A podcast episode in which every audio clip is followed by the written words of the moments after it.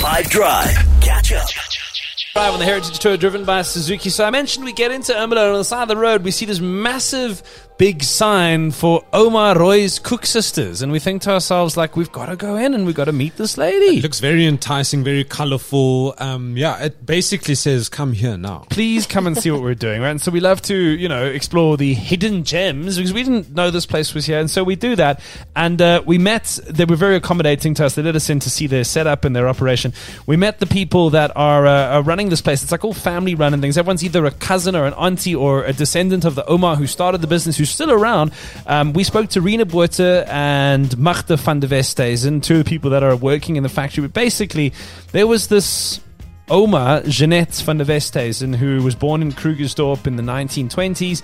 And as a young girl, she had this red bow in her hair, and so they always called her Rooi. And then when she got a little bit older, she became Tannie Rooi. And when she had grandkids, she became Oma Rooi. Exactly right. And she used to go out to church fetes and fundraisers and things like that and make koeksisters until the point that somebody said to her, like, hey, you should probably think about taking this slightly more seriously. There's a story. There's point. a story. There's the Oma there. So, what do you know about her, that Oma? Um, uh, that is the grandmother of Gerda. And when she was small, they used to put um, Red ribbons in their hair. red ribbons in her hair. And then at the end, when I mean, when she was growing up and stuff, she was in, in the actual fact she was Oma Rooi, but it's always the red, and that's so that's why. Then her mother came, and she was baking Koeksisters.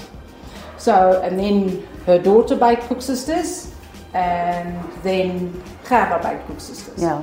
So, the, but they were all like with.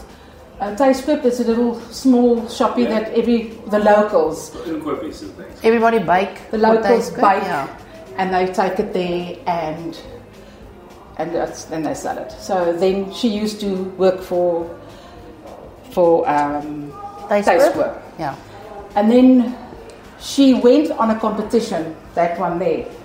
It was done in Oats. Was it in Oatswood that it was done? And she had to bake Koeksisters. So then she won. Yeah, she won the competition in 2014. Yeah. That put her in the on the real path to success. So then she and she decided. won the hundred thousand prize money, and we Yeah, there was a big poster on the walls. You won like a hundred thousand rand for making koeksisters at some point. So Let's the- start baking, guys. Come on. Let's go. The Oma passed away in 2006, and since then the family has continued on the business. But it's it's an incredible operation, right? From a proudly South African food into something that is employing, I think they said 55 people, mostly women as well, so supporting female-led households in a part of the world and in a country where that's desperately needed. It's also a great story. We'll hear more about that on the show next. We found what used to be, you know how like Oma's are just heroes and they bake things, they make stuff, right? All of them, yeah. Omas know how to cook delicious meals and they know how to bake delicious confectionaries. One Oma went and turned this into a huge scaled operation that is sending her koeksisters all over South Africa. We go into this basically pud style looking thing in the corner of a strip mall attached to a garage station in Ermelo, only to find that up the road there's a factory. A factory pumping out a serious amount of super sweet, super delicious koeksisters. Listen to here when you hear just how big the scale is. I want you to listen to how much sugar they're using in a week. So say hi to the people. They are from 5FM, the radio station. They are here to come and say hi to you. Sounds up and alive. It's 5FM. Okay, we'll start that side. Let's start at the back. We see it's 5FM. Say hi to the guys. This is where it all happens. This is Okay, our little we- storeroom. We Little use, story. we use about four tons of sugar, sugar a week. Three tons of sugar a week. This is our oil, like you can see. This is our storage. And we get about 10 boxes. How after a week, this is finished, and we order some more. how many eggs do we get now roughly a week? 10 boxes. What? The box is ten boxes. 10 boxes of eggs per week. Four tons of sugar. That's Yeah. Three tons. 400, yeah. Three tons. 3 tons, yeah. Yeah, but still, Yeah. still a lot. Okay, what they do is they take the people that's rolling. They take this. Everything is already. We call it prep. A prep bucket. So all in here is already the uh, the, ugh, the the flour. the flour, the salt, the Baking cream of powder. tartar, the baking powder. Everything is already in here. So all she do is is for traceability. So all they do is that bucket number 31, bucket number 31 goes this side, and they start mixing. I've got a another bit softer there for me, supervisor. She mixes this. They mix it yeah, with their hands.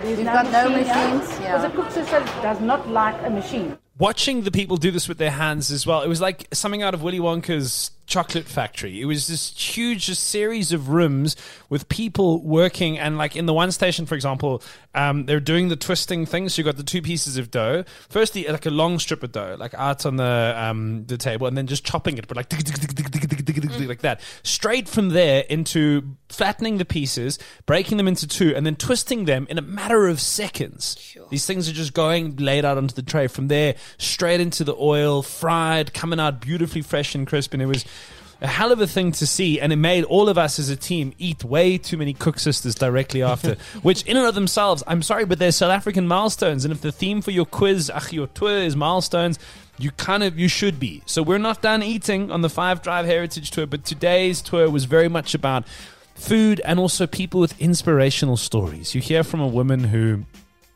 you know, she lost her job in COVID like so many people did. She's starting a small business. She wants to scale it out. We found another woman whose family hit on hard times. She was doing a million things to try and put a bit of bread on the table. Starts a koeksister business and it just takes off, right? These are South Africa's stories from two vastly different cultures in two very different provinces, both essentially with the same ethos. And that ethos is hard work and diligence. It gets you somewhere. It builds something for you. Hope isn't coming. Hope is only created and it's created by people with stories like these. And the more we listen to them, the more we can make them for ourselves. Heritage Tour driven by Suzuki, and I mentioned the fact we met inspirational people today on the show. We really and truly did, and in such radically different parts of the world. Like, if I say to you, Afrikaans Oma's cook sister, and I say to you, Shisenyama at a taxi rank in Newcastle, I bet a lot of people would have radically different ideas in their heads about what those two things mean. But connected is a story of a South African who wants a better life and wants to do it through working hard, right? Esther, this morning that we met in Newcastle, she told us her own story. This was it. Mm, I'm looking for going forward. And my children to go to school to finish uh, university to do a better life. You know, if you don't support children, they end up going to the streets like uh, taking the drugs. But if I had worker like me, a single parent, if you support your kids, the kids they never go uh, to do the drug thing and do bad things. They know they got a supportive parent. So you want to basically get more investment to be able to turn this into a, a more legitimate business? Yeah, I'm looking for more investment. Like if I get a big stock, I'm crying for a stock and a big deep fryer for making extra food like quarters and chips. If I get a big deep fryer and a big gas.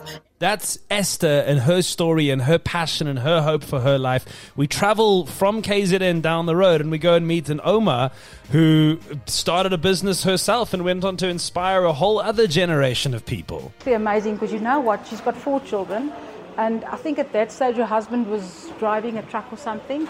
And they were really, I mean, they were battling because it's four kids and they're all clever and they all want to go to university and stuff like that. And I tell you, she baked for um, uh, for and I mean that's how she started getting her money together to send her to send her children to to varsity. So it's actually, it's like you say, it's actually amazing because she had.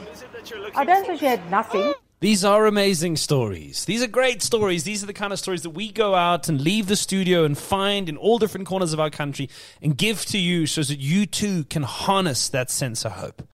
Catch up from some of the best moments from the 5 Drive team by going to 5FM's catch up page on the 5FM app or 5FM.co.za.